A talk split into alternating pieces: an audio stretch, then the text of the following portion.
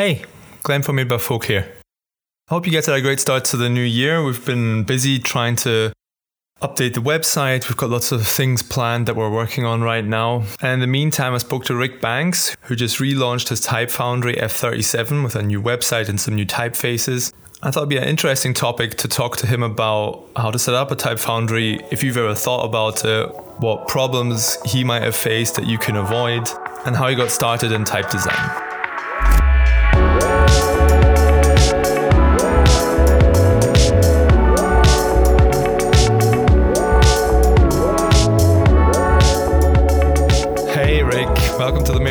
Podcast. Hey, how are you doing? Let's get things started by telling us why we're talking today. Um, so this month we've just uh, launched a refresh uh, of our Font Foundry's website. Um, the original website won uh, a yellow pencil in 2017. Uh, but it was in need of a refresh. Um, I've done a lot since 2017, um, so it needs to be more professional uh, and showcase the commercial jobs I've been, do- been doing over the last uh, two years in a much better and, and clearer way. Uh, on top of that, the actual F37 catalogue needed to work harder online too. Um, whether that's putting it in different languages, having a, a PDF specimen online, I had, I had that request a lot. So I think it's always nice to go back to the the the time that kind of set you off into this path. Like what first got you in typog- into typography? Obviously, you're a designer, so you would have dealt with you know typefaces uh, in your daily work. But I think a lot of us toy with the idea of you know creating your own typeface, but then never never go ahead with it. Yeah. So looking back, I've, always been into typography. Um, I loved football shirt lettering when I was a kid. Uh, I think every graphic designer as well collected um, the fashion tags when they were little kids. Um, so yeah, I was drawn to letter form. Um, but it, it, I remember my housemate at uni, Robert Honkvist, he uh, he really pushed me into the sort of nerdy side of type. And and when I graduated, I had um, because of that. Yeah, when I graduated, I had a a portfolio that was very type based. Um, so then I landed a job at SEA Design, who were again very very type led. Um, and I've not looked back since. So typography has always been with me, and it was at my second job at a company called This Is Real Art um, that I started sort of playing around with typefaces. Um, I just saw a, yeah I think my, my first typeface I designed was a was a geometric typeface called Form. it was awful looking back, but um, I just did it for fun at the time. Um, as a middleweight designer, I had no knowledge of of drawing fonts or, or whatever, and I just started opening up Illustrator and drawing uh, letter forms at night and at the weekends. And form was was based on a Armin Hofmann poster and it was constructed of circles so it was quite easy to do. Um, it wasn't yeah, it wasn't hard to draw at all. Um, so yeah and then I, I bought FontLab uh, at the time the software to to produce fonts um, I don't use that anymore but I started just copy and pasting the glyphs in um, that didn't work. So I bought I bought a book called Learn FontLab Fast. Uh, it was it was really good, handy book um, just to get introduced to producing fonts through FontLab. Um, and I learned a lot through that, just that little typeface. And I, I also bought a book. Um, uh, Designing Type by Karen Cheng, which which was which were great. they were awesome books at the time. I think this was around 2007, 2008. Uh, but yeah, the, the, font was super crude. I'd never ever own up to it nowadays. Uh, but it was a learning cur- curve, and it was it's all about having a go. Just don't be afraid. Just having a go and, and learning along the way. So I didn't I didn't do the old traditional route of going to Reading and getting a type type design degree. I just uh, learned on the job really and uh, and after that, I did a few more amateur fonts.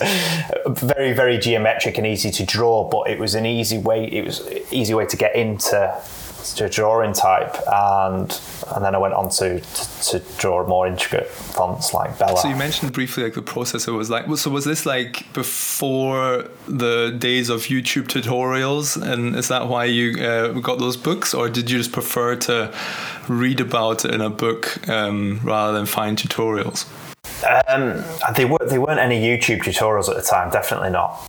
It wasn't as popular it is now. Not that many people had FontLab. I think a lot of people now have glyphs. I see students all the time um, having glyphs on their computers. I think unis buy it because it's super cheap. I remember when FontLab was so expensive, um, and then glyphs came in, and then you they had they have great tutorials online, so you can learn that way. But uh, no, at the time, I don't think YouTube was around, but I don't think there was any video tutorials. And how does the process vary uh, these days? Then, when when you're using glyphs, is it like much much more straightforward to get into, or?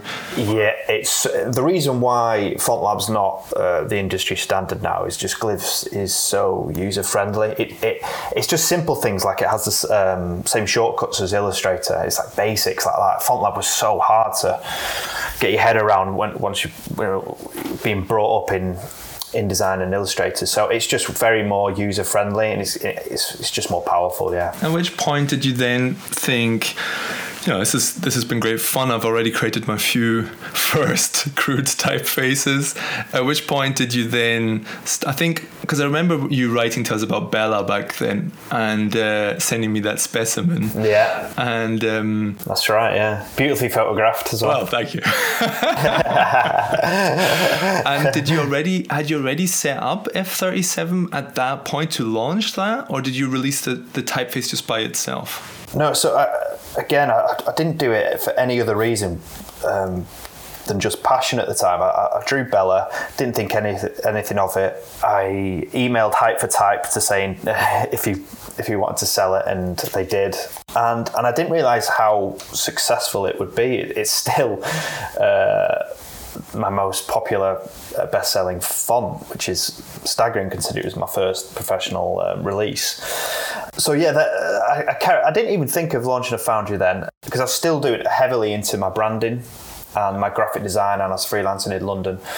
So I did another font called Ginger, and again that's uh, that's the second best-selling font I've done. So I, I, so after that, I, think uh, I can't remember when I did Ginger. I think it was 2000. 10, I think. But um, I thought about it for a number of years after that. But it was when my wife um, first became pregnant, uh, I made the decision of, of setting up a foundry. Um, it meant that I could leave London uh, in my tiny one bed flat and, and work from home up in Manchester, and I'd, and I'd see my son a lot more uh, than I would in London freelancing. Um, so yeah, I, I, actually set it up with my business partner Alex, who owns Hype for Type. We, we got chatting and um, we set it up together, and it's it's a great combination because he deals with all the, the boring stuff like licensing and legals and FAQs and customer feedback, and it means that I can just concentrate on the on the creative.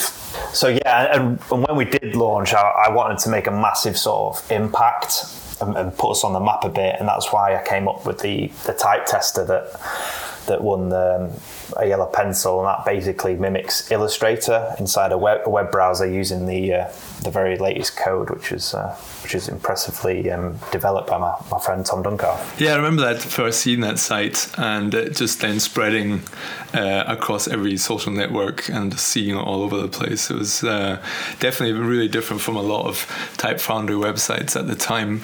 I think that's what helped it, um, yeah, be so popular. Yeah, I wanted it to be very user friendly. I mean, most of the font foundries are so clunky to test, and um, I just wanted it to be like you're an illustrator, like you would as a, a, graphic designer testing out a font. Yeah, I think that makes a lot of sense. So you, are in a really lucky position then to have a partner who kind of takes care of the parts that you don't enjoy doing, and I guess the other way around. Or does Alex also design typefaces then? No, he's purely um, just the on the admin side, uh, and, and, and, I'm the creative. And yeah, it's as I say, it's a really good relationship because uh, I don't want to get bogged down in, in all that boring stuff. You mentioned that you distributed your first couple of typefaces through Hype for Type. Are there? Do you use any other platforms to distribute your, your fonts, or are you focused on just uh, using your own website to really get them to people? Yeah, we're just focusing on um, selling it through uh, F37 and obviously Alex's hype for type, but I, I, don't want to sell it through anyone else. I want to keep it quite um, restricted. And is there a, a, good reason for that? Like, do you have a. The best reason is you can track who's using it. If you put it on multiple multiple platforms, um, one, I think your brand gets a bit diluted, but two, it's easy to track down where the misuse is as well. So if someone's not bought a license, you can see, well, we've got spreadsheets that we can check and etc.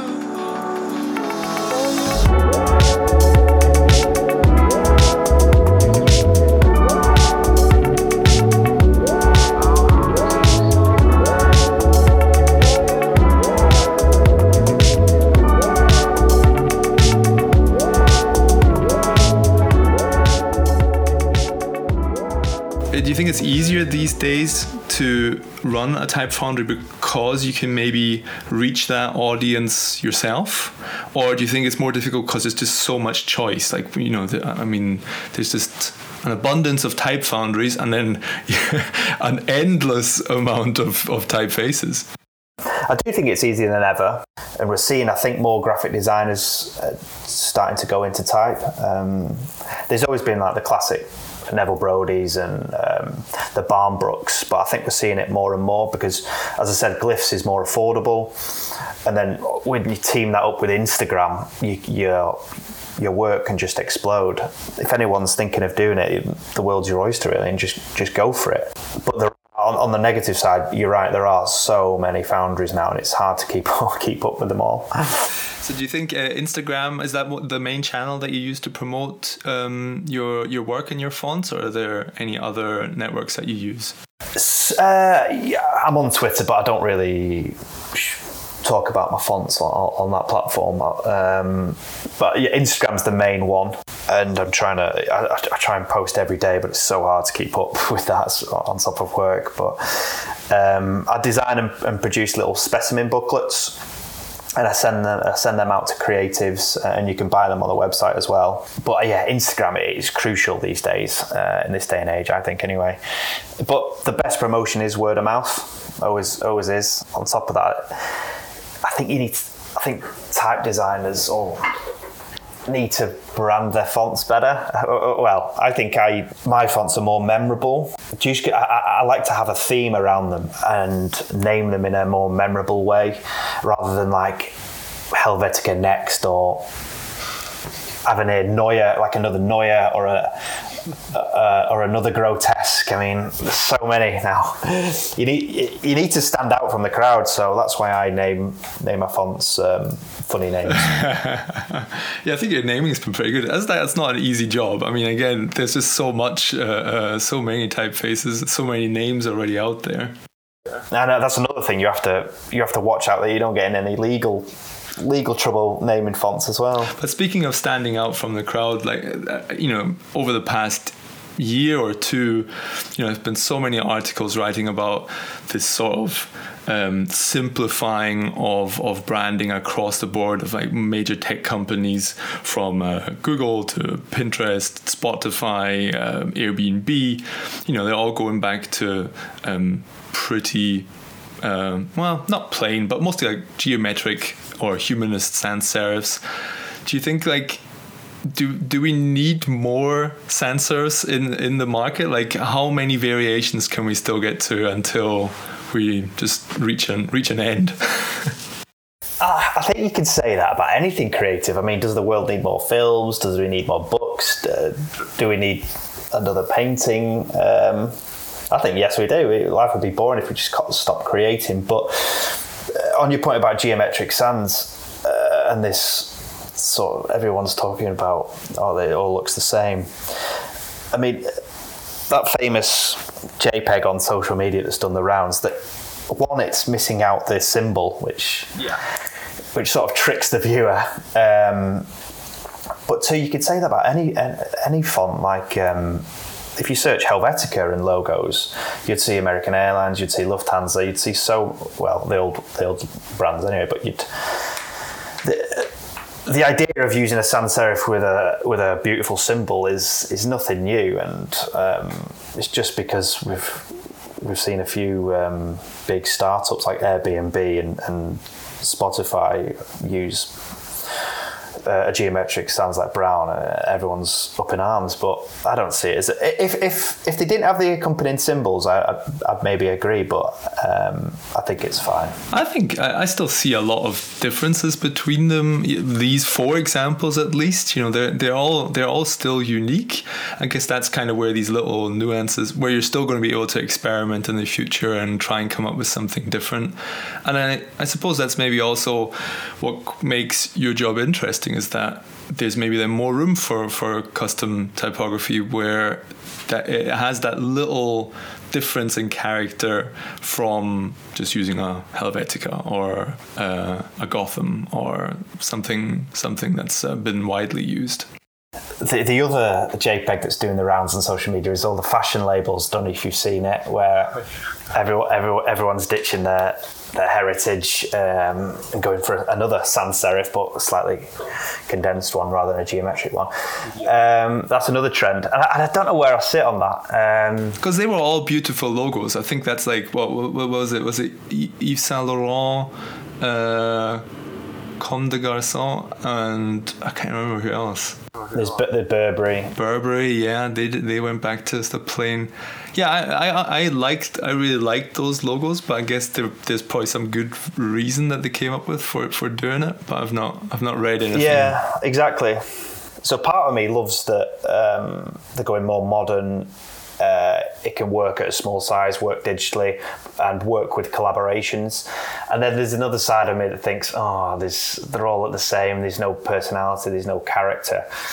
And that's what leads me on to your, to your question about um, commissioning custom custom type work. I think I try to always design my uh, type with an idea into it, in it. Like with the British Heart Foundation, for example.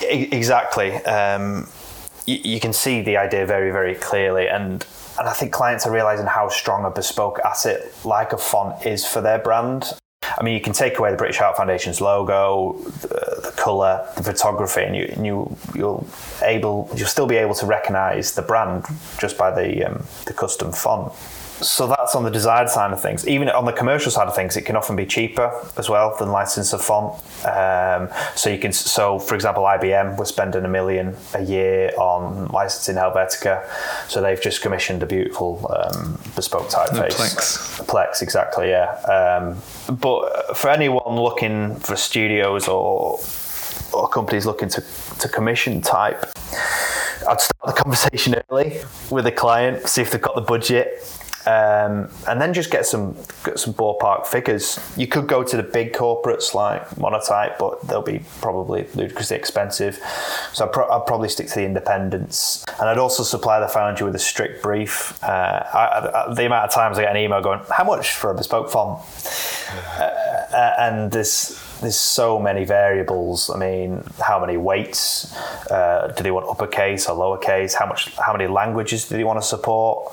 Eastern Europe, Western Europe, Greek, Russian, all these questions. I think price can definitely be a hurdle. Like I've never commissioned a custom font, so I wouldn't even know how to offer it to my clients. Uh, because I wouldn't even be able to tell them, okay, well, we'll definitely need a budget of at least X amount to even get them on the side of yeah well this sounds like something that we should be doing you know? I think that's always a getting the client to understand why first of all and, and, and explaining to them what a great idea can be and then running around and, and getting offers and then realizing oh shit okay well we don't we don't really have that budget. Yeah i know. It's tough. It is tough. I think you just you, you, you need to start those conversations super early because it is into the thousands so it's, it's not a cheap thing. Um, and, and often as well, uh, clients want IP buyout. Of course, yeah. So, so, and, and then now you're into some serious uh, uh, expensive territory. So um, yeah, it's starting those conversations early, I think, to see um, if they can afford For it. anyone who's maybe thinking about setting up a foundry, or at least you know he's a, a, person who's already been experimenting with typography for a little bit and creating a font, but is considering making this next step. If you would be able to, if you were starting F thirty seven now, uh, knowing what you know, what what would you have done differently? Mm, it's a tricky question. I, I don't looking back and going, "What if?" Or... Let's look at it in a positive light then, and say, what tip would you have for someone who's thinking about setting up? Like, what's like the the thing that that you didn't expect to learn when you started F thirty seven? The biggest thing I've learned is all the licensing, all the the complex legal stuff. Um, and it is seriously complex. Um, and that's why it, for graphic designers it's so confusing seeing all these different licenses and all these uh, different. Because I originally wanted to set uh, F37 up with like a really obvious, right, these are ballpark figures, but the variables involved, again, like like the brief, the variables are, are just insane. So it could be for a whole brand it could just be for a book, publishing licenses. It could just be for server licenses. So I'd probably brush up on all the the legal side side of things. That's probably the trickiest part that I never thought about. Yeah, yeah, it, it is super complex. Um, well, you're lucky to have Alex. Exactly, yeah. So, so his he's got 15 years of, of knowledge of. That's why I brought him on board as well for the because he set up um, Hype for Type. He had 15 years of knowledge of dealing with all these big brands and uh, and their licensing issues. So, yeah, I'd I'd, I'd brush up on that. Um, what else? Setting up a, an actual shop as well.